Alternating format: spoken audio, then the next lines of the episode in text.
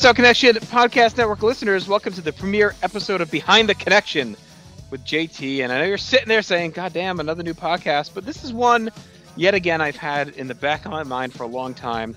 And I have my own podcast network. So why can't I do different things? Many things. And this is what I wanted to do.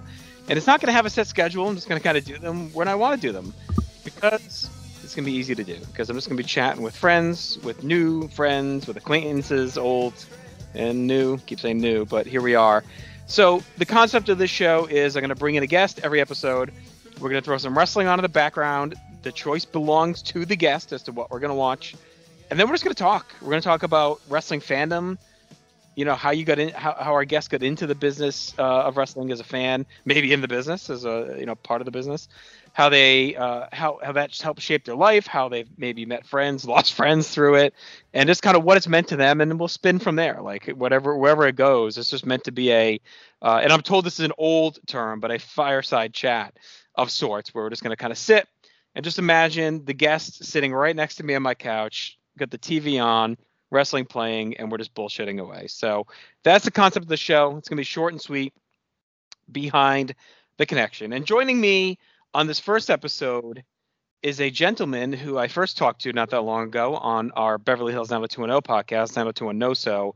He's a longtime fan of all of our networks. And when I thought of this concept, his name immediately popped in my head because I was trying to think of someone uh, different that I didn't really know a lot about, like the background of, and someone that was captivating to me. And that is how I landed on you, Rocco Martone. How are you? I am a captivating individual. Thanks for having me. Mm-hmm very captivating. And I know our chemistry is already cracking because we had like five different conversations across 10 minutes before the show. And every time I'm like, all right, let's just save that for the show. And you're like, yeah, yeah, okay. And then we started talking again about something else. And I'm like, that's another good topic for the show. So let's just save it. Uh, well, do it on gonna, the podcast. I'm going to climb up with the red light on though. So no, you're good. Mm. Uh, all right. So you chose to watch tonight the Andre the Giant Coliseum home video from 1985. And I want you, before we hit play, to tell me why you chose this. I guess I'm showing my age by picking that, but it was one of the first things I had. It was kind of my uh one of my I had the AWA tapes, the Sergeant Slaughter to the Road Warriors. It was like my first owned tapes, but this was a tape that I I had somehow. I had a fam- my mom worked with a dude who worked at a tobacco shop that got and he was a wrestling fan, so he would have Ricky Steamboat, Bruno in there, and he sold figures and he had tapes and stuff like that, and he had a little mm-hmm. video store. So I was able to buy this used, which would have cost you know two hundred fifty dollars back then, or sorry, would have cost hundred dollars, but for a, a, rental copy. But right, right. I I loved John Andre. He was my guy, and this tape, and the guy was willing to sell it to my mom, and it was the thing. I just watched it all the time. It almost, if you watch once we watch it, there's mm-hmm. stuff where they talk about his last name and right. he's a ladies' man. And to me, like knowing his last name was like being the fucking king of the shoot interviews. Like, you know, like like I was the smartest mark in the world in 85 because I knew Roussimoff was his last name. So that, this was my tape. I love everything Andre. I love this period, and yeah, that's why that's why I picked it.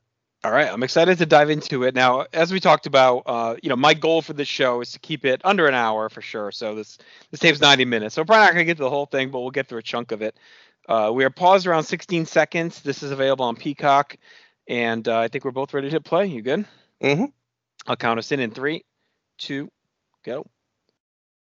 All right. Of course, I got the classic uh, Coliseum video open here, and this actually. So I have seen this because they released it on DVD randomly. I think I don't know if it was around the I guess like mid 2000s it came out. It was a cheap. It was like five bucks or something they released it for and it was literally just a reprint of this video. They did nothing else. They just put it on DVD, and it seemed like they were going to set up to do more of those, but they didn't really. Yeah, I don't uh, remember that too much. I knew that they were doing a lot in uh, England with those too, with the Coliseum redos. But I mean, just watching this, I don't know how you don't just have the warm and fuzzies. Like the thing, the thing I, when I see this intro with all these dudes, and you know, watching this, I was like nine. Like right here, there's what is that tiger mask, and I don't like seeing these random in the black and white footage was such a, a, a mm-hmm. like a it was magic to me. Like I would never even I, how did you how do you watch this? Where do you see these guys? So yeah, it just was always so fascinating just to watch the beginning, you know. And going back to our conversation off air, it's like that black and white footage would be like so that had to be what like the 60s probably or 50s. Some of that footage Probably they were showing, 50s, yeah. and so you know 35. so Yeah, like it, it was accessible almost. so you know? that's like this now, right? I mean, yeah. you're talking this tape is about the age of like that black and white footage was then. So Yeah. there you go. it's it's funny because when you think of black and white footage, as for me, I mean, I'll go right into my my first mm-hmm. watching of wrestling, and I could ever remember was watching. My mother was a fan, and Yeah. she sh- and in her bedroom there was a small TV. I don't know if it was a black and white TV, but it was black, or if the video was black and white that I was watching. But she just was watching it one day, and it was an old TV where the cord was kind of fucked up. So if you bumped into it, a little spark would come out every now and then, and we kind of let that shit happen back in the day. We didn't really worry Yeah. about that, and uh, and she loved. fire? Fire didn't exist in the 80s. Oh no, that's a completely alien concept to a kid. It's just fun. I remember the, the vacuum cleaner it sparks every time you plug it in. That's all right. My sister, would Ah, just, yeah, my sister would just make me do it over and over again because she liked to torture me. Oh God, it's ridiculous the things like we, we that existed. And I'm like one of the most infamous stories of me growing up is when I was born. I was born in like a blizzard in December. My parents owned a Corvette, and they drove me home from the hospital in this blizzard with my mom holding me in her lap in the Corvette. No snow tires, no snow chains or anything. You know, just driving in the blizzard on my mom's lap, no car seat, no seat, like just on in the Corvette, like just holding me. Like if you do that today, you're looking at 10 to 20 years in jail. And there's no chance at least someone wasn't smoking in that car at the on the ride home. oh, for sure. I'm sure she was. I know she definitely smoked for a while, so I'm sure she was definitely lighting what up, and she probably still wants to today when dealing with me. But yeah, I mean, it was just it was just a different world. Like uh, it's stuff we didn't know. I'm sure even before that was even crazier. But anyway, go on. Um. Oh yeah. Uh, so yeah. Um. And she loved Tony Garea. My mom was a big smoker too, and she would talk about Tony Garea. And I just I remember watching that, and I think I was hooked. I don't know how old I was, Mhm. but I was definitely old enough that by the time WrestleMania for one happened, I was watching consistently, and I was all in. And uh, it was sparked by her. I think when I started rewatching again in the Attitude Era, and she like came downstairs, and I'm watching fucking. Sable with her fucking titties out. She was just like, "Holy shit, dude! What the fuck happened to the This has wrestling?" changed. what happened to Donna Christanello in the bathing suit? I used to like them Jumping Bomb Angels. Used to watch. They seem like nice uh, young ladies. But yeah, um, she was definitely shocked when I started rewatching. But I always would say, "Hey man, you started this fucking madness, dude." Like So she. how?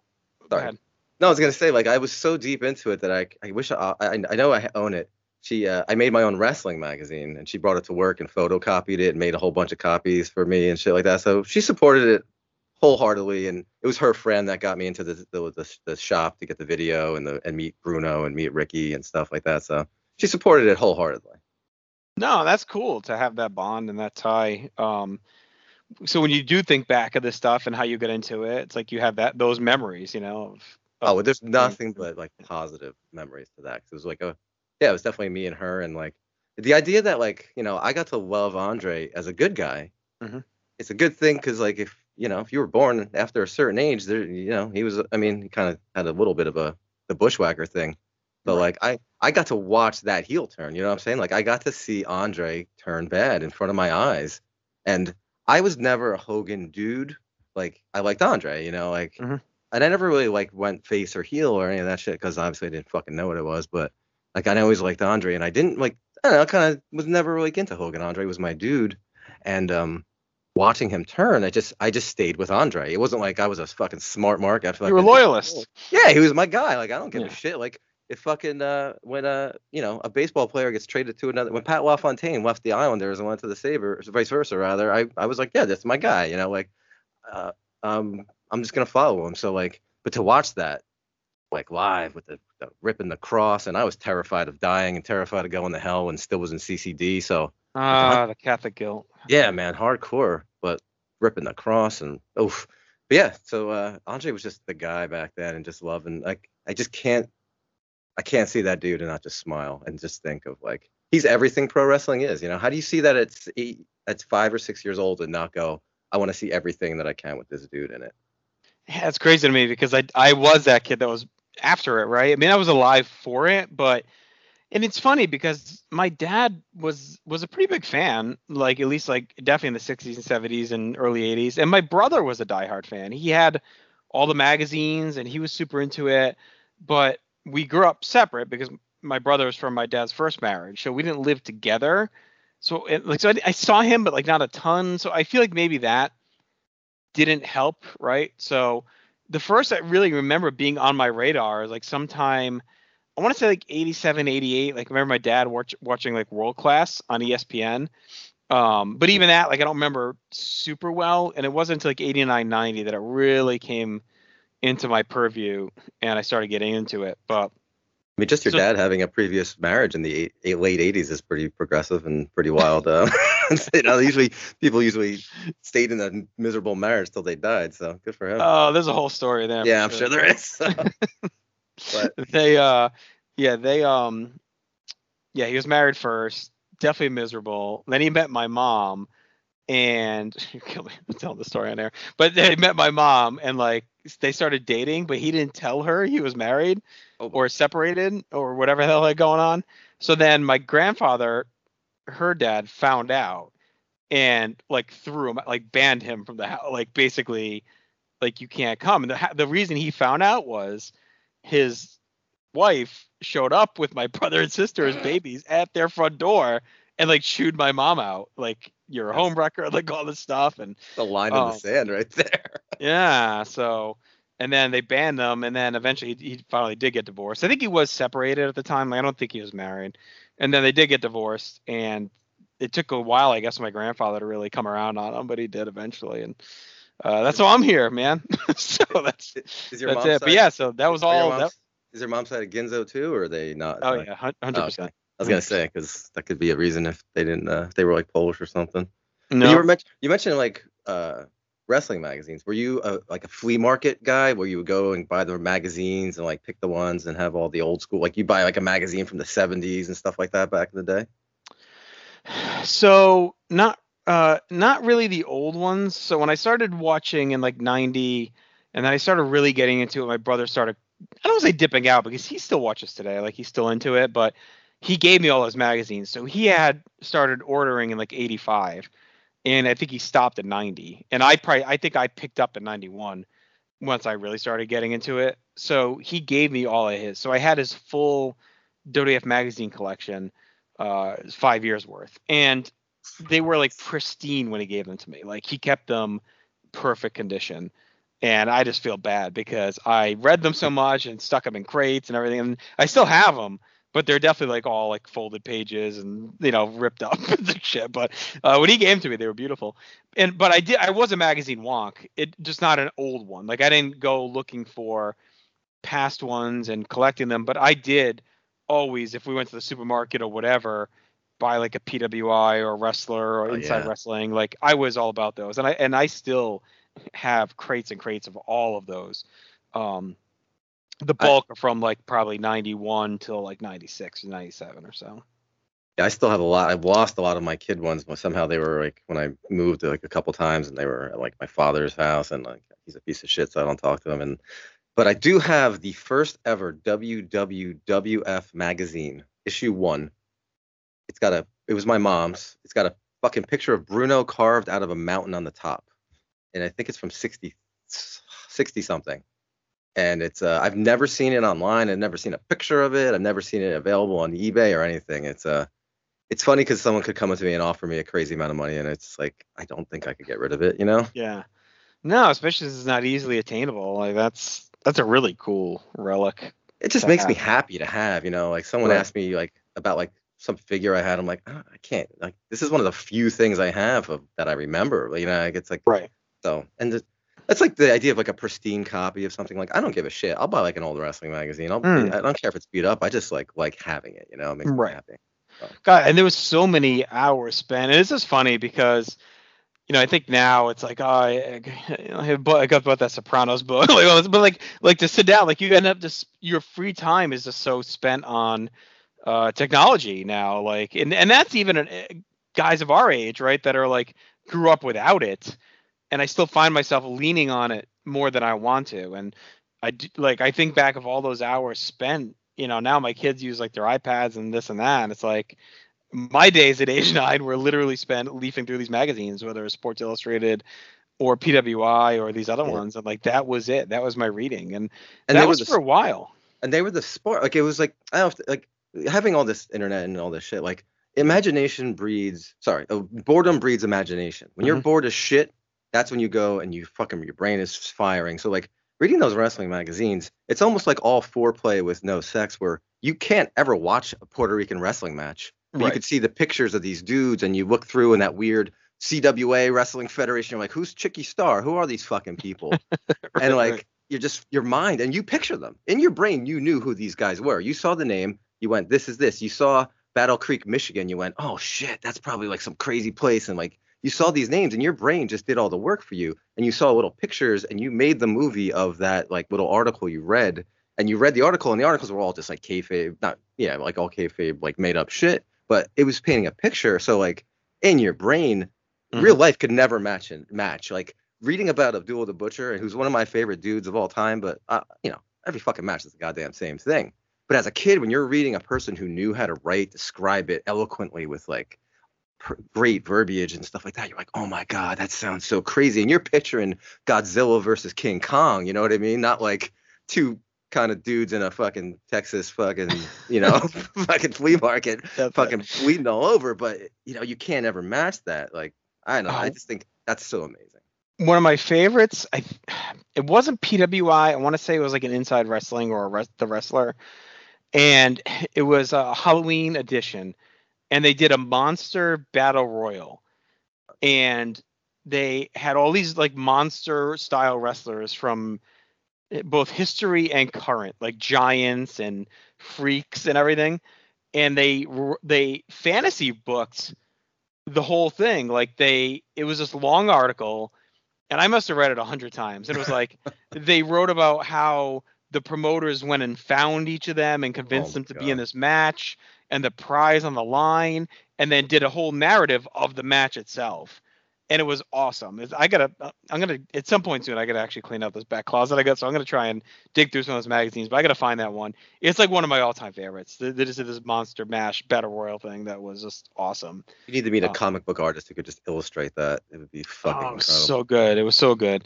Uh, definitely one of my favorites. And of course, all the PWI 500s are always awesome to read.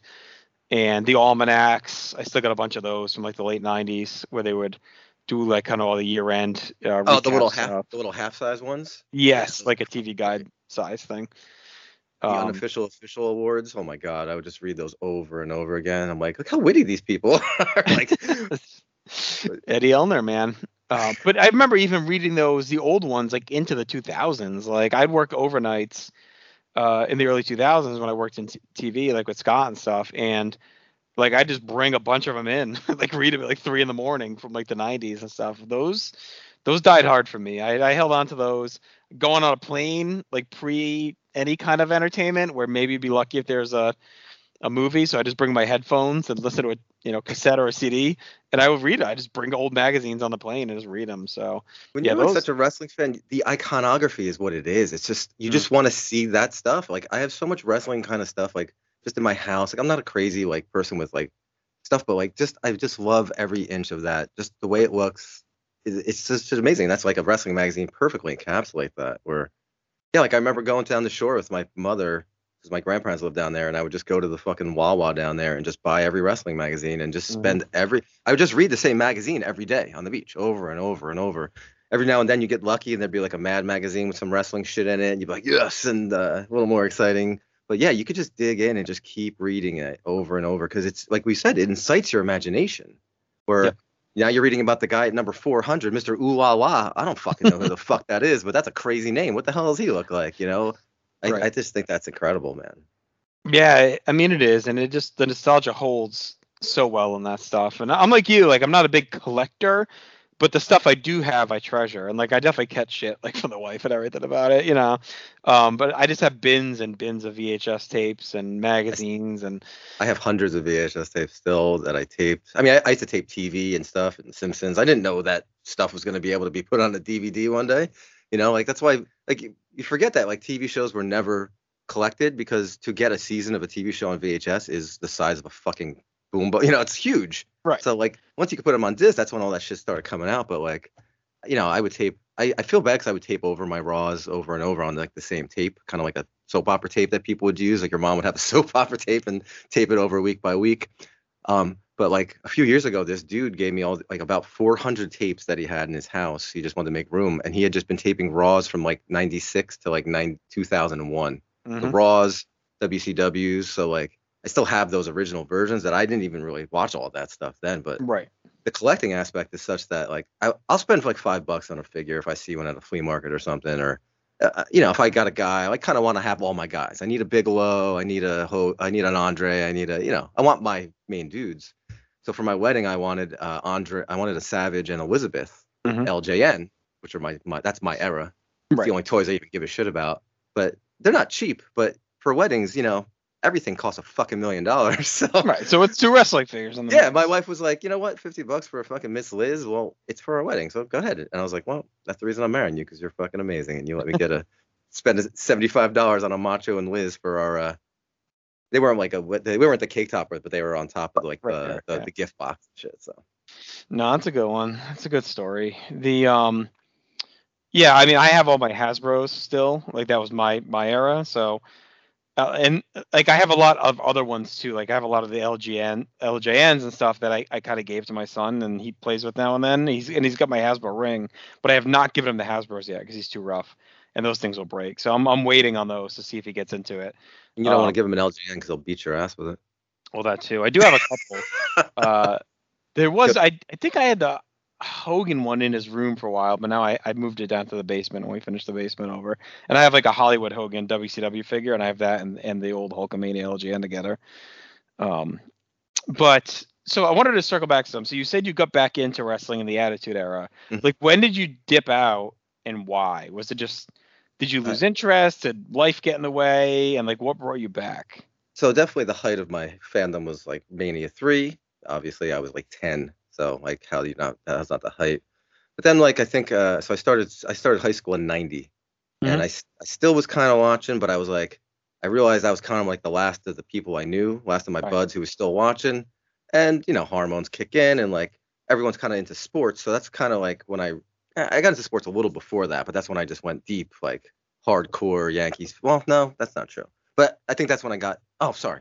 So yeah, I was always like Yankees and Mhm. uh, Giants and stuff, and Celtics were my team.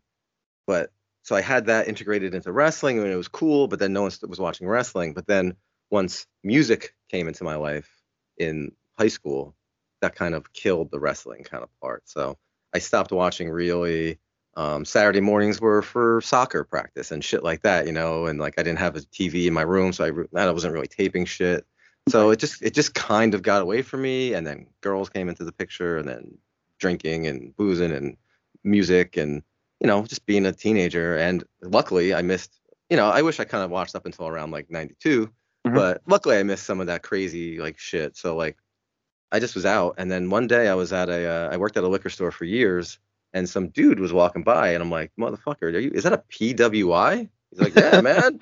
He's like, and I'm like, all right, let me. He's like showing me, and I'm like, fucking fascinated by like this. He's like, Hulk Hogan's a bad guy. What? Fucking. So you Like were that- out of it, huh? You were like Oh, completely yeah, I was not All paying So attention. you had no clue what was going on. No, I was all into like I was like I went to movies and music. You know, I was like, I'm gonna watch every classic movie. I'm gonna watch every like. I did not have time for that. I still had time for you know sports. But I did not have that. Just kind of left. Um, I still would watch my WrestleMania three tape every once in a while uh, after like smoking a little weed, and the tapes I had I would have, but I just the current thing was just so out of my purview for for Mhm. years. I didn't even have cable though, so that was a, probably a big issue too. And I'm guessing no internet. No, no, I didn't even have internet until 2010. So we'll talk about this. another 2010. yeah. so yeah. You living in a fucking monastery? 2010. Uh, yeah, I just didn't. Uh, it just wasn't a thing I was interested in.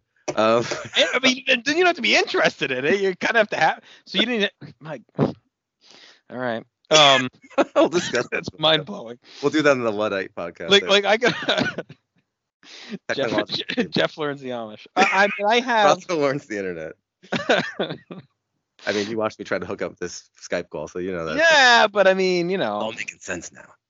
I ha- I mean I have a friend who's like five or six years behind you know everything, but even he had the internet in like '99, 2000. Um, Uh, no, it was not a thing that No, Man, it's not. I mean, it's not like you live in in you know the Midwest, like you know out in North Dakota where they just didn't have broadband forever. Like you're in fucking New Jersey, man. I just uh, never really thought about it to tell you the truth, and I didn't have any. I Yeah, kinda, but it's I, like, how did you? How did you not think about it? I don't know. It- I it- didn't. it's Really, the thing that exists. I mean, I knew of it, but yeah, I just didn't. uh I don't know. I lived wild. on my own. I, I, you know, I lived on my own since I was pretty young, so I just kind of like, I don't know. It never really. I don't know. Had you ever, had you like used it before then? I had been at a friend's house and watched them download a picture of a girl getting shit, shitting on a guy once for like 40 minutes, but other than that, and maybe hearing Well, about. you're- it's like 2007. Rocco is out in the world, having never really looked at a website. Um, I had a girlfriend who had the internet, so I would like see some stuff then. I knew what eBay was and uh, stuff like that, but yeah, I I never. Yeah, it was completely out of That's my. Uh, fascinating. me. like I can see if you said like I was waiting for you to say like 02. You know what I mean? It'll be like 10. I mean, WWE was in HD in 2010. Like even they were way ahead of you. uh, yeah, I guess a little behind. WCW had a website in 95. Um, I know I had a roommate at one point that had a computer that I would like. I think I had a MySpace account for a little bit for a band I had, but yeah, I gonna didn't say, really. The music guy, yeah, MySpace was like the big band thing. Yeah, I had other people that did that. Yeah, you don't have to worry about it. So when did you get like your first like smartphone and stuff? Or do you Uh, not have one? You- No, no, no, Nope. not one of those people. But it was a little later. It, it took a little while. It definitely took a little Yeah. while. Yeah, I mean, I don't think I had an iPhone until uh probably 2010, 11, maybe in there somewhere. So, Yeah, I'm not. I'm not a big tech guy in any way, but yeah, I guess the internet's not. Yeah, like- I don't, I don't picture it as like a tech thing by that point. You know, like what is this referee wearing? By the way, he looks like the guy who is working in the candy shop in Willy Wonka. like the. They are they are maroon pants that he is wearing that look like a, a pair of maroon pants I once wore to church peed in the pew when I was trying not to go.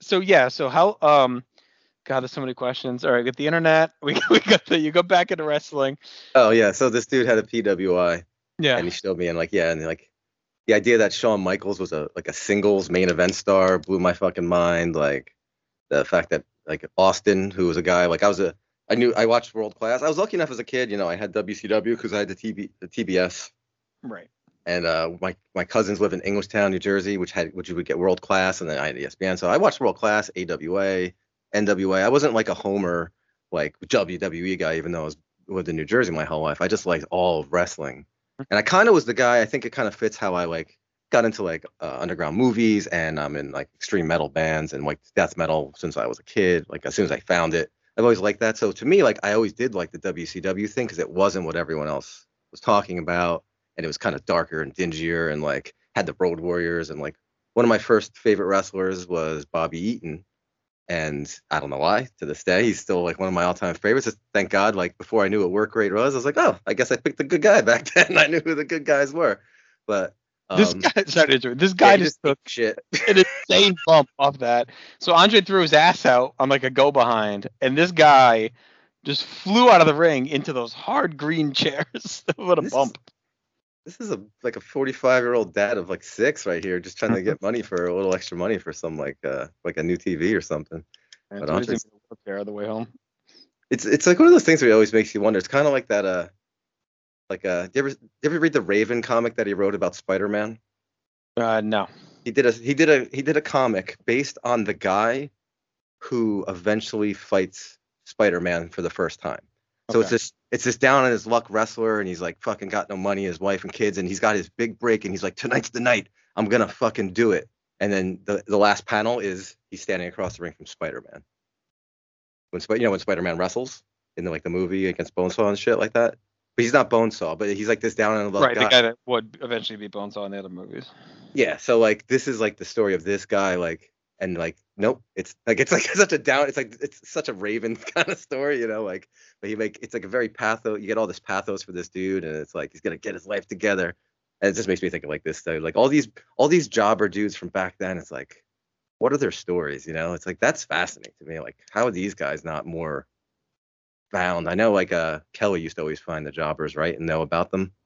Yes he's a jobber lover as the ad ones went I mean, that's such a cool aspect of like wrestling, where Right. it's like it's like when you were talking about rating matches, where to me, it, it's hard to rate like uh, like Aaron does the two and a half for the squash, but it's like a weird thing because how else like there's no there's no tantamount in any other art form. There's no movie that is just a small little thing to get something else over. You know, like it's like it's like writing a pre-credit sequence or a backstory. You know, like the squash exists to make this thing happen and get to the next level. It's like such an interesting thing that only exists in wrestling. And how do you rate something like that? So I like Aaron's scale of a two and a half because it's like it did its point and it's a thing that is there, but there's no like an interlude on an album. You know what I mean? like uh, like like those weird little like skits that would be in rap uh, like albums. Like how do you rate that as a song? You know?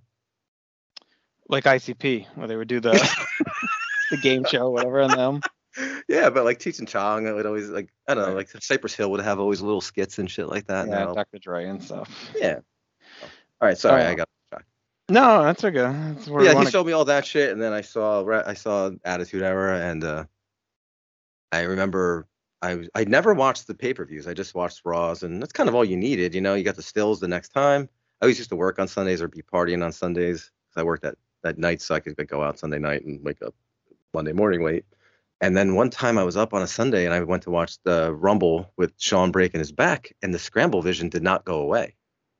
So I had a free pay per view, and I was like, "Whoa, I got to start watching these pay per views. There's just like good matches on these, not the shitty two minute matches you get on Raw, you know." So, and then I was just hooked. I just never stopped since then. So since then, you've been into it. I've been into it. You know, like I watch. Mainly, not I, not reading on the internet though.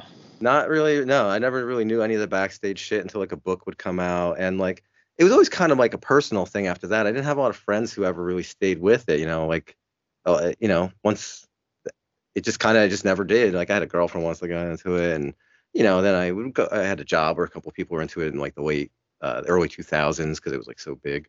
Right. But it was kind of like my own pursuit. It was kind of like the thing I would DVR and then come home. I did have a DVR. I know it's crazy to think, but I'd have a DVR. I'd come home and I watch it, but you know, I'd be drinking or come home from the bar and watch it. So I always watch, but I don't have the the, the encyclopedic knowledge that you guys do on the network because it's it just was always more of like an in the moment thing. Like I'm watching it in the moment. I go to work. I, I used to work at a Barnes and Noble and a Borders, so grab a couple magazines, a wrestling magazine, a film magazine, go home, read those, watch Raw, you know, and just you know, not think about it.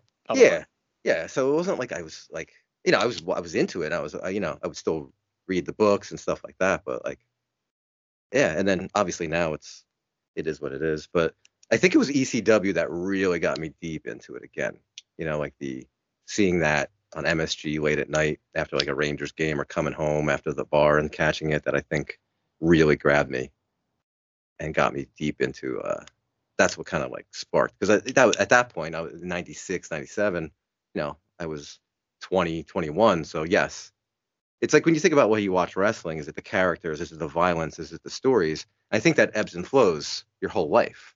So, you know, it was the characters and the stories as a kid, but then in my mm-hmm. early 20s, yeah, it was the violence and I was watching right. at the perfect time for violence, you know. I was yeah, violent. I, I, was angry and young and, you know, full of fucking craziness.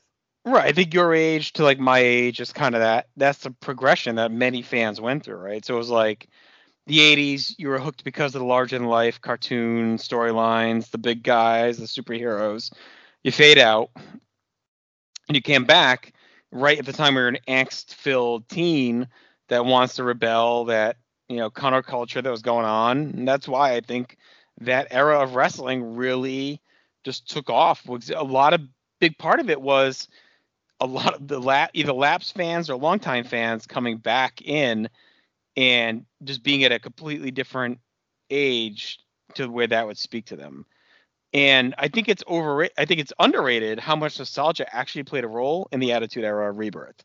I think it's overlooked because you really think of nostalgia as more like 2000s when Hogan comes back to WWF and they start dipping back into the older stars and even like it was even around 2000 when like 80s culture became nostalgic again. Like I remember, I mean, I know you wouldn't know because you weren't on the web, but there were websites popping up I love the 80s.com and like all this stuff, right? That and it was like, oh, I forget about Punky Brewster and you know Golden Girls and like all the stuff you hadn't really thought about because nostalgia wasn't Well, those huge for the- VH those VH1 shows were on at that point, so yeah, I was aware of that kind of like. yeah, but that was like 2000ish, right? When that Oh, really started to come in. Oh, I see but- what you're but my point is, so that came in a little bit later, but it would really the nostalgia played a big role in wrestling's resurgence without it really being focused on. Like 96, 97, 98, WWF wasn't focusing on nostalgia. They barely acknowledged the history. But it was all those fans that had lapsed that now came back and rediscovered it, and wrestling was suddenly hot and cool. It was all those fans I think that had really left, and now it was just like a different it, it matched again what they needed at that point in their life, right? Like in the 80s, as kids, we wanted the larger than life superheroes. In the 90s, we wanted the rage, the anger, the grunge, the grit, you know, fuck your boss, blood, right? And, And- then I think and- even now, for folks maybe like my age or so that have like kids, I'm not saying it connects on that level, but you think at some point maybe they tap into that again, maybe. I don't know. Uh, Yeah, and, and like we're talking, like the difference between 85 or like we're watching now to like a 96, it's only 10 years. So the style hadn't changed that crazily, where it was just way more athletic dudes, but they were still mat based, fucking punching each other in the face, like keeping it stiff, like in Austin and stuff, and like working tight or whatever the fuck you call it, working snug. So it still didn't, it still resembled the thing you liked, but it was a little like everyone was tan and like there was more intensity and the storylines and whatever, but I'm just even the visuals of it because it was still gritty. When you go to watch those like 96, 97s and you're like, oh fuck, I forgot they didn't always have a fucking mm-hmm. circus around the goddamn ring with lights and nonsense. Like they oh, used oh yeah. they used to just have like a guardrail and whatever. And I think a big thing that like you, you made me think of too is like the fact that Vince was on the screen is definitely not credited enough Right. and we've all like he's definitely the greatest villain in wrestling history. He's probably one of the greatest villains in pop culture history, if you factor in wrestling. And him just being like the guy, like I said, when I came back and I'm like, Hogan's bad, that's crazy. But like, wait, Vince McMahon is jacked to shit, fighting fucking stunning Steve Austin and bleeding like a maniac. This is like that to me. That's just like, how did you not see that and be like, this is like, if you were an old school fan, it's got to just draw you in Mm-hmm. and I think that that same elevated that style, like if you go like that, like we were saying, like the difference between 85 and 96, that's crazy. We're watching something that's 10 years ago. Yep. So right now it'd be like us watching Punk and Cena. Right. That's insane. Right.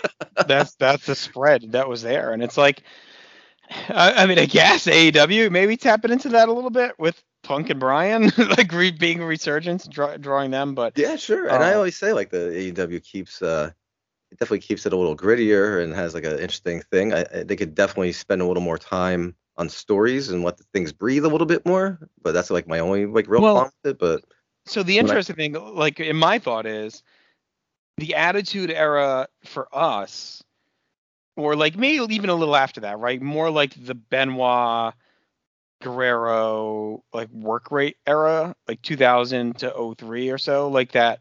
Fans from the 80s got into super hard with the internet, with um, the work rate freaks. I feel like this, what AEW is doing, is doing what WWF did in capturing fans that grew up on that as kids. So guys that are like Cody's age and others, you know, like Uh, of that realm that maybe were kids around the early 2000s, AEW is bringing that feel to their product, right? Like with a little bit of WCW nostalgia mixed in for the older fans. But I think that's like the target that they're going after. So it's almost the same effect, a little bit longer of a gap, but it's still kind of, I don't know. What do you think of that? Like the kids growing up in that era. I just I just think for me, AEW as I look as it look at it now is it's a live product. Right. and everyone's looking at you know ratings and all this stuff but it doesn't matter about that now. It's great that they have them and they kind of focus on it but it still to me seems like it's such a live product and they keep if it's going to come to your town it's the type of thing that everyone wants to go to now. It's like a traveling a, uh, ecw arena at this point Mhm. where if it's come to you you're going to go watch it. And Right. they just have all these fresh matchups and there's so many things that they haven't done yet. And that's what i think is the draw of aw is just like it seems like the funnest fucking thing you could go watch And the funnest Right. thing to be part of, like that to me, that's what jumps out the most, is how happy everyone looks to be there. Like, yes and there's a feeling of this is really cool, and you know, you don't you don't see a lot of complaining either, like on the internet and um, you know, stories behind the scenes and stuff like that. You um, you just don't get a lot of that out there right now. And just you look at guy with Taz, Matt Hardy, Jim Ross, Tony Schiavone, like all these guys just look Eddie Kingston just always look happy to just be there working. And everyone's gonna roll. It seems like it's very um they're everyone's allowed to kind of be themselves and you know just be part of the process, right? Versus being chucked into a machine and being told what to do. And I'm I'm not someone that completely always shits like WWE sucks, you know, like whatever. Like are they the best they could be? No, far from it. Uh, but I think that is one of the most glaring things to me is whether or not it's true. AEW feels organically real. Even even even just in the way they authentic. talk, right. the way they talk, and the words they use, and the mm-hmm. fact that you know we can know who people's names are and people aren't pretending to be shorter to make other people look tall. Like all this and the, and the verbiage and the medical facility and all this ridiculous stuff that just makes it seem like they think i'm fucking stupid. Like yeah. the fact that wwe will not use a date to announce a fucking pay-per-view they'll go two weeks from saturday. That makes less sense to me than saying the 25th of november you know what i mean? Like it's insane that they think i'm that stupid and they won't name a town because like all these things are just such I mean, it's it's it's it's, it's just gotten so it's so overproduced and and fake. Like I watched SmackDown the other night, and and it just everything sounds like a soundbite. Like it almost doesn't feel real. It feels like a simulated video game or something where like everything sounds like a clip that they put into the video game. And that's with Cole and McAfee, who I think are the most authentic sounding commentators yeah, that they have. And even then they sound very forced. The crowd, I guess, I don't know, they still pumping in the fake noise. It sounds like it. The graphics, yeah, yeah. everything just looks so overdone and overpolished. And we were talking about earlier how uh, gritty and, and gutty, like the Attitude Era felt, and how real it felt. And it's just crazy to me. Like just now, when you look at WWE, it just feels not even close to that. It's just so overdone, so overproduced. So the minutia that they overproduce to is crazy, and that that strips away that authentic feel that you can connect with. And I think that's why NXT was so good for a while, like because it kind of slid under the radar of that, and it felt older school, and it helped that they had a ton of awesome wrestlers coming through there, and they were given tons of time to wrestle. But it also felt more just that old school vibe to it, um, more so than just this over overly orchestrated product that they have now. Yeah, and it's like battle against are these is this a Marvel universe or are these athletes? And it's right. like, listen, people love I don't know Marshawn Lynch or fucking I don't know like people love athletes because they're human beings that have done amazing things WWF doesn't want any humanity to their people for some weird reason. They have to be this strangely overproduced thing that don't talk like anyone else talks, don't have personal lives, don't do anything outside of the ring, and act in such dumb ways that it's insane. And you watch it and you just think, well, they're stupid. That's a dumb thing. And yeah, like you're paying attention to the way people pronounce words, but you're not paying attention to why are these people fighting this week? Why the fuck do I care? Right. It's like none of it matters. I mean, and on like my most recent mailbag episode, someone asked, like, why does Survivor Series exist? Right. And it's like, and I ended up doing this, and I, won't repeat it here because you can go listen to that. But I ended up giving this diatribe about like how they have these opportunities and things to use that they don't use to the benefit and like mix things up and be different. Like, why not make Survivor Series pure?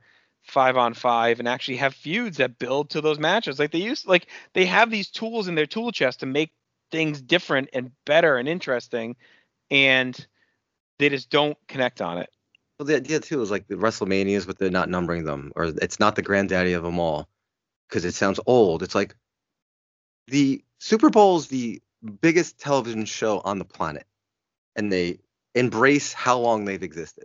Yep how does this fucking 74 year old guy think that he knows what anyone younger than him thinks? It's insane that this dude is still making these weird mm-hmm. assumptions on how, like, a 20 year old is going to think, oh, they're going to think it's old. I don't like it. Um, no, that's, you know, people still watch fucking Star Wars, dude. Like, it's insane that, yeah. It, we just watched, yeah, we just watched Gorilla Monsoon get knocked out and lay in a puddle on a tarp.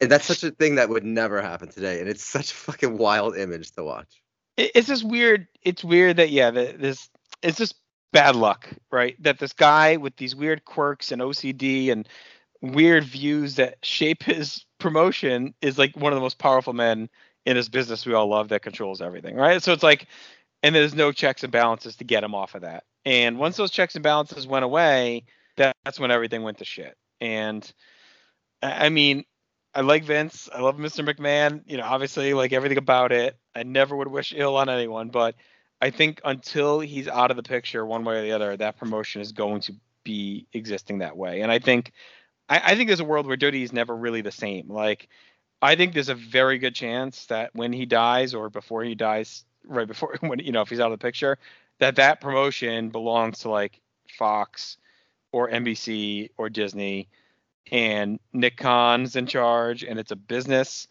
and it loses the complete soul of pro wrestling. Like, and it's already almost there, and I feel like that's what that's going to be. And we are extremely lucky as wrestling fans that AEW hit and connected when it did, and that other you know promotions are thriving as they have been. Because if that does happen, we still have other things to lean on. Whereas if that would have happened like 10 years ago, we would have been in trouble, right? So it's cool that this alternative exists because I do think there's a very real chance in our lifetimes that WWE is so far removed from what pro wrestling was that it's almost like unrecognizable to people. Yeah, and it's it seems like it was a thing he was trying to do, like right. that kind of weird muscle OVW guys coming mm-hmm. in kind of view. Or remember when they like dyed Dolph Ziggler's hair black and cut his yes. hair, yep. and it was like, oh wait, they're just making him look like every other dude with like tight like that's a wild thing to think of in an era when you grew like you got rich with the missing link and Hulk mm-hmm. Hogan and Hillbilly Jim, but yet now it's just like I just want these athletes that are just athletes, and you're you're kind of missing out. Like we're watching Andre the Giant, a Samoan, and two Samoans, and a and a, a Jimmy Snuka, and a murderer, and a barefoot murderer, and uh, you know maybe not the best example, but like, do you think that in 20 years from now, sorry, in 30 years from now, there's going to be a TV show that features the Usos as the uncle to somebody. You know what I mean? Like right, right. Like a, like things like that. Like a young rock could not exist without this kind of wild era of men in this. You know, it's such a it's like the Wild West. Like we know it wasn't great as we're watching a murderer who got away with it because he was famous. Like the Wild West is so um, glamorized in TV shows and movies, but then you know like it was dark and dingy. But yes, I could watch this, and this is so glamorous to me and the exciting and uh, mythologized to watch this 80s five like wrestling events. And yeah, then you get a, a beyond the beyond the mat that comes out, and you kind of know like the, the things or the 2020 thing that came out, which was another major aspect of my life that like my parents made me watch that 2020 David Schultz. Right. They thought I was getting way too into wrestling. Oh, that's funny. so they were like, "Nah, you got to check this out, Rocco." And then it just yeah, made me. So did they ever try and recalibrate you? Like, you know, she got you so into it, but did they ever try and like were they pissed at some point? Do they back you try and like say no wrestling ever? That was the one thing to go, mm. hey, just so you know, it's not like on the up and up. And that's like the craziest uh, thing in the world is the idea of this thing that we love that people just don't get. And I think I think I think when people say wrestling's fake and they go, that's fake or whatever. Right. Like it's and I hate to say like, but it's like it seems like they just can't get it they don't get that we get it's fake. You know, it's like people try to explain to you. It's like the only thing that you could watch and like, and people have no problem telling you it's shit. Like, like oh, that's stupid. That's like, wait, I'm a real normal person with a job and like a wife and kids, but like you you have no problem telling me the thing I'm talking about is fake or, or whatever it is. But it's just like people don't like to feel stupid. Right. And the fact that they don't get it makes them feel stupid. So what do you do when you feel stupid? You lash out. You try to make someone else feel stupid. You try to, you know, whatever. And I, I think it is something that's probably hard to get into as an adult. Like, and I feel this way about sports too, in a way. Not to not get into sports, but to get into sports teams. Like, I feel like if you don't grab an identity as a fan with a team as a kid, it's real hard to become a diehard fan of a team when you're older, for better or worse. Well, I think like, that's yeah, because like I always like you know growing up in New Jersey, we have a lot of options, right? Mm-hmm. But then, like every once in a while, like so, it's like you got the Giants and the Jets. That's great, right? I mean, you could even go to Philly if you want to be a piece of shit. But you know, every once in a while, there's a Dallas fan, there's a Lions fan. It's like, how does that happen? But then you realize, oh, they were they watched football on a th- on a Thanksgiving day when they were a kid. Yeah, They liked a player. They saw the uniform. There was a cool thing. They have a great moment, and they went, "That's my team." And it's as simple as that. You just, you know, guys fighting each other in the stands. It's like you saw a uniform when you were eight and you grabbed onto it and that's it. I mean, that's how I became a Jets fan. My mom bought me a Jets jacket when I was like 12. And that's it. the worst fucking purchase of all time. Um, and yeah, so I mean, but case in point, like growing up, I was a diehard Hornets fan, and as that team got picked apart and sold and moved, I, I lost track, and I have struggled since to like get into being a fan of a team at a diehard level in the NBA. Like I've tried all different teams, and, and now I'm just a fan of the game. And so I think it's like unless you're really, you know, I, and there's edge cases that outliers, but I think wrestling is the same way. Like I think unless you, on some level, if you didn't watch it as a kid and grow up with it, it I, I would have to think it's near impossible to get into later. I'm not saying you had to be like a diehard fan, right? Like, you know, I, think I think there are people that got more into it maybe now, but at least they they probably watched it a little bit in the Attitude Era, right? Or in the '80s, they knew Hulk Hogan. Like to me, if you grow up and had no ties to wrestling to then try to get into it, I gotta think there's there's probably not a ton of people like that out there. So I think that plays in what you're saying, where like if you didn't love it as a kid or at least watch it as a kid, it's hard to understand like the magic that was part of it that would keep bringing you back. And I think it's it's like a hit, right? I mean, it's like you try to constantly re and sports is probably the same way, but you're trying to always ca- constantly recapture that high of how you felt watching WrestleMania three, right? Or how I felt watching WrestleMania six, or as I felt going to my first live event, you know, or going to the Royal Rumble '94. Like you're constantly chasing that moment of this is why I love wrestling, and this is why it's great, and this is why I love sports because when my team wins a big game, the dopamine hit is huge, right? So it's like that's why I think so many kids just stick with something like pro wrestling because of the memories as a kid were so strong and visceral. You're constantly chasing it. And it's kind of evergreen. Like it's a lot Right. of people have like you're not just gonna watch a, the the 63rd game of the 1989 baseball season just because. I mean, I you probably Unless could. you, unless you Peter Whitson, yes. Oh yeah, I mean it could probably be fun, but yeah, like there's a certain like if you're gonna watch it now and get into it, you probably could get like you could probably get into it because they're so athletic and the costumes and the music and whatever. But like you're gonna get bored, and most people I know as adults have gotten into it are like, oh, I like it, and then they realize it's not going anywhere, and that's the problem because there's no story to hook them. Like maybe if there was a really cool story like a Savage, Mhm. fucking Andre Ho, uh, Savage Warrior, uh, sorry, Savage Hogan story, but those Mm-hmm. don't happen anymore. So there's nothing to hook them, and they're watching the same matches over and over and over again. And it's Right. boring, and people are like non-organically like over and stuff like that. And even when you talk about sports though too, like I could see that because think about sports in the 80s and 90s where there was there were more characters. It was like Mhm. wrestling. There was more. It was they did the what you're talking about the WWF route becoming just something that doesn't make sense anymore. I think baseball and football are like that now, where there's very few guys that seem to stand out. Where back in the day, you had a Goose Gossage with a crazy Mhm. mustache. You had guys, Oil Can Boyd. You had all these guys with crazy names and weird looks and eh, knuckle eight, eight knuckleball pitchers and like you know just these crazy things and different Well, things. I, I think athletes have just gone it, it- like it's become so it's like anything. Everything has become so optimized and efficient that you can't be a slob and like Mm, be a yes. baseball player anymore because all the best John of the best does not exist anymore. Like you yeah know, or David Wells right yes, like yes. like now you like the best of the best are bred and built from such a young age and everything is so you know it's think of like Ivan Drago uh, in Rocky 4 right? Like it seemed crazy. He's on the treadmill with the computer hooked up and all the shit. Like that's what it is now. Like that's it. Like Can you imagine John Stockton in the NBA right now? no. know, I mean you imagine probably- Danny Danny Ainge or Kevin McHale, like you know, like these dudes who are just kind of like they were technical, but like just not these super athletes who've been doing it.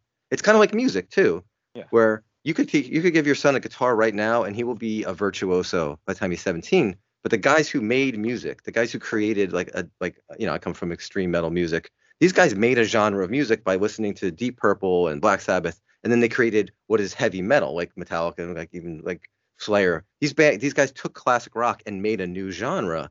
Kids today could learn all those songs, but their the soul is not there. You could learn everything on you could learn all the notes, but like the personality is not coming through anymore because you're just mimicking. Anyone could learn to play a style, but it's different to make a, your own style. Where it's the same thing with like how things now are just like so if you don't fit into the cookie cutter, we'll make you fit into the cookie cutter, or else you're not a part of the thing. Yeah, and everything. so it's it's it's really funny because it's like such a a nerd's dream world these days, right? Like everything's at your fingertips. You can watch whatever you want, whenever you want, however you want it, et cetera, et cetera. But also everything has become so clicked and politicized. And if you don't like what I like, you're an idiot. And this is the best in this moment. I mean, just look at it in football alone, right? Like we're already defining this rookie class of quarterbacks after eight games. Like, when are we going to learn not to make definitive statements like games into things, into seasons, right? Or moments into a match or moments into a show? And everything has become such a hot take central that it's it's become out of control. And, and it's just like, well, even even it how should be the greatest time to be able to love what you want to love, but Yeah, yet everything is available. time. But it's also become like the most miserable time because you have this open where you can find groups of fans that love the same thing. There's also everyone else who's able to shit on everything you like constantly, and then you just end up burying yourself in an echo chamber, right? And that's like the devolve, devolving of like culture and human nature right now is because everyone is just in these echo chambers you just repeating their beliefs the same people who believe their exact same beliefs and instead of having discussion and debate and conversation it's just us versus you and that's it and also like it's an anonymous thing where you know there's people who I see talk about like I don't I'm not on Twitter and I don't really read like try to not to read comment sections and stuff, but like there's grown men who I've listened to on podcasts and stuff like that who are talking about the the the fans this it's like you're you know you're talking about a 14 year old boy with a computer right? You know like you're the same because the, the same voice is given to different people of it doesn't matter how stupid or how much you know about something you could get a login and an email and you could have a, a dumb opinion and there's people with nothing going on in their lives that just want to be assholes and it's tainting your your love so back in the day like you're right you you would know about wrestling and you would talk to people who loved wrestling now you talk to people about if wrestling you can find them Yeah. yeah that's why it's great because you can find them now but then you can also are more exposed to the the opposite and you wonder why are you why are you watching this? It's my same thing when I talk about like I think about like a like the Meltzer kind of like critics are like, why do you watch wrestling? You gave Andre versus Hogan negative four stars. You don't watch wrestling for the same reasons I do. So Right. why do you even bother if you're shitting on everything? yeah it's like watching And- Well, I was gonna say too, like even how do people find new stuff? Like how do you find wrestling as a kid? Like I don't know if, about your son if he watches like a terrestrial TV. I don't know if you have terrestrial TV, but yeah. like back in the day, you just turn on the TV and you'd watch the last 30 minutes of a movie and you'd go, "Holy shit, what the fuck was that? I have to find out what it is." You dig into it. By the time you were able to learn the name of the movie or find it out and look it up in TV Guide or ask a friend or you would talk about movies for 3 years before you knew the name of it. right Like, I, I saw this movie and it became mythologized, but now if you want to watch something, it's kind of like that thing where you try to watch a pay-per-view sometimes and I'm like, why am I watching the opening match of fucking SummerSlam? Like, you know, like why don't I just yeah, why don't I just go to the good shit? But so, it's like if you want to watch a movie, what's the most boring part of the movie? Like the first fucking five minutes are usually. like, OCD, man. So wrestling fans have OCD as a group for sure. that is a very true statement. Yeah. you're gonna watch it all. So let me ask you this before we wrap up. Sure. Do you ever think like if you weren't, or, and I guess you did have a, you had a, so I never had a stretch of not being a wrestling fan. Like the closest I really came was like freshman year of college, like the first half year, and even then I was still kind of watching it, but I wasn't like as as in. Um, and then I would say now is probably like the least I watch consistently, but I still watch a lot of old stuff. Um, do you ever think to yourself though, like, if I never had become a wrestling fan, like, what would I do with all this time, and like, what would I be into? Like, I think of that a lot. Like, would I be super into movies and have seen a lot more movies? Would I be into music? Would I be more of a like I'm already a pretty big sports fan, but would I be even more so? Like where I'd watch tons of games? Would I like I'm I'm always curious like what that gap how it would have been filled. Would it be prestige TV? Like I don't know. Like I don't know where what that hole in my life and it's it's a big piece, right? I mean, I know I'm probably in the higher end, but like I, I watch a lot, I think a lot, I write a lot, I do a lot of podcasts. So like what is all that time? But You the know, thing is, you're that go? using it. You're using it to create things, which is Right. impressive. Like a lot of people who have something they're obsessed with, it's that's it. You know, you ever watch Big Fan with Patton Oswalt? Yes. Yeah, like that's what most people do with their obsession.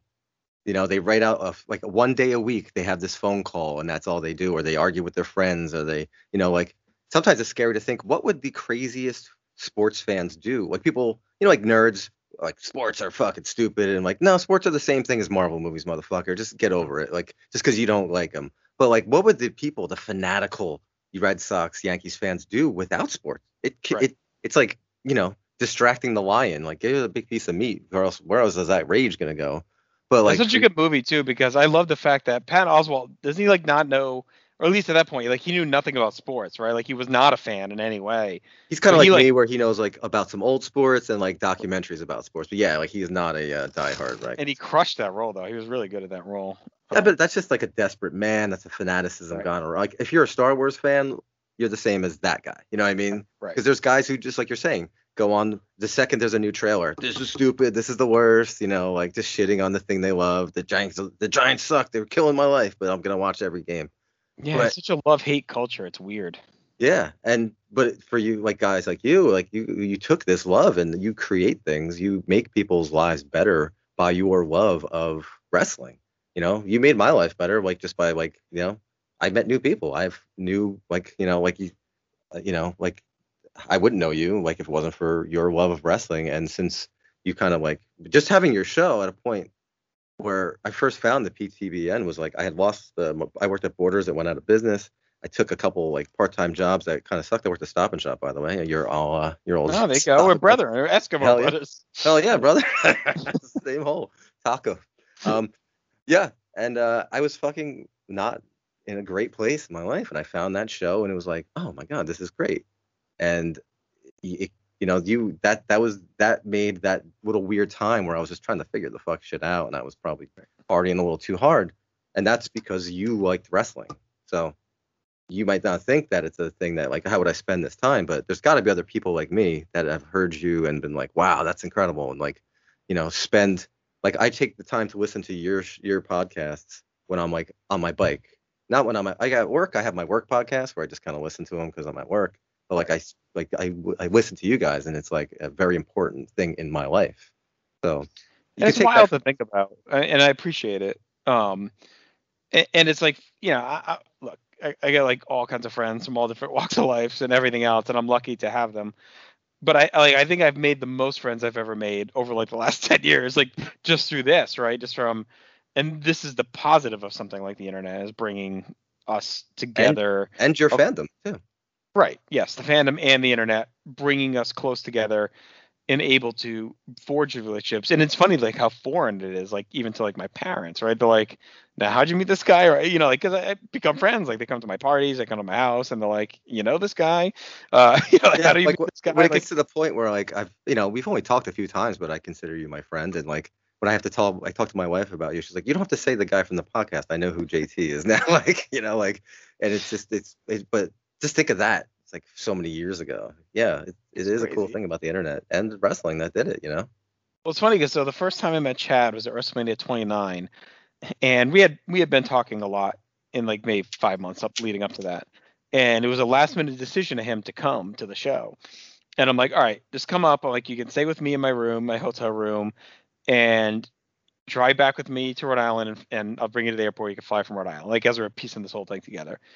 And my dad, you know, my daughter was like a newborn. She, well, she was like a year old, and my dad was watching her. So I get home and I have I have Chad with me, and like I'm trying to think of like what's my cover story as to why I'm bringing this guy in my house from Georgia that I had only known for five months around my newborn daughter. Like it's so crazy, but I think just for us, it's just more natural because we again we grew up, or at least I did, uh, you know, with the internet bringing us closer together. Like I've been online since like you know '96, like in the, these types of communities. So to me it wasn't that crazy but to him i think we lied and said it was like my you know my friend andy's college roommate or something and like it was like some outlandish fucking story and uh, that i probably didn't need to tell but i felt like maybe i had to have something in the holster but uh, it's just crazy to think He, Like thought, the- he, he thought that was your Jesse Very Pinkman. right yeah He's my chemist stash. Yeah, I almost went to that 29 to meet you guys, but I chickened out. Oh what the fuck you should have went Yeah, well, it took me seven more years to even contact you guys. uh, and 35 you didn't do Yeah, yeah, I, yeah. You're Mm, not wrong. next time yes. All right. Look, this was a lot of fun, Rocco. I had a blast uh, doing the show. We're up against uh, my personal uh, cutoff point uh, of an hour, so we, which I knew we would be, and uh, good timing that Andre match just ended. Um, this is a fun. Oh, is this the one where he gets all ripped open right here with him and SD Jones? Is that this one? Oh, that's right, right? Doesn't he get a? Oh no, this is the haircut. Sada Patera. Oh, yeah, you're right. This is the haircut. What's the one with? Is that with Piper when he gets? Remember he gets like sliced. He's just like a six man or something, and he comes back with the bandage on his head. I think it's on this tape. It might be like the last match on the tape. Yeah, it's like an odd, odd time for a blade job, or maybe it was an accident. I think it's MSG. I think he gets cut open, and then he comes back later in the match, and his head is all taped and bloody, like all over the band-aid and stuff, bandage. Um, but anyway, th- this was a ton of fun. Thank you for joining me on my maiden voyage. Definitely will have you back, and I'm looking forward to bringing all sorts of guests here. And I want to thank everyone that listens to North South Connection. Uh, I'm not going to go through all the shows. You know all the detail if you're listening. We have tons of evergreen content dropping almost every day. Uh, subscribe, rate us, review us. It's appreciated. Love all the feedback. Uh, Rocco, anything you want to hit before we go? Uh, nah, I guess if you want to listen to uh, my band, you can find uh, Chained to the Dead at uh, iTunes or Apple Music, whatever it's called, Amazon Music, Spotify, uh, Bandcamp, which is a place for independent music. And uh, yeah, you could stream it and listen to it. And uh, as JT says, rate and review this and all the podcasts on the Place to Be Nation. Or not this, my band. yeah, all of it. All of it. We love it all. Yeah. All right, my friend. Thank you. This has been Behind the Connection. I'm JT. We'll talk to you soon. Take care. You've been connected. It gets hectic. I'm a racket. I make fellas jump up and girls get butt naked. So bring it round the rosy. Pocket full of doji. You know me. I'm low key. I'm smoking like a stogie. There is no way you can see me like Stevie. Wonder how I'm living G. How I'm living lovely. It's a bad boy thing. 93 we coming through, kick it with the flavor, dude. Hit you on the one and two, send you on the mission, and you think I'm crazy. Super cat, dally dally dally, my baby, I'm crazy. Nah, nah, who's there? Puff Daddy hops, flick super funk like super with mad props. I beat the funky fly. Remix Get my man remake hits the fly. Check that they get on your radio. It's the bad boys, so making that noise, so 93 so act like you know, Mary Jane. So what you say, what you say? I love it when you call me Big Papa, the show showstopper, the rhyme dropper, super cat past the clock. Uh, I see you shivering. Check the flavor Biggie Smalls is delivering. Lyrical lyrics, just flowing lyrics out my larynx. Chubby competitor, quick to kick the chump in the chest. Yes, it's bad boy, on to the core. Nah, me can't take it no more. Out.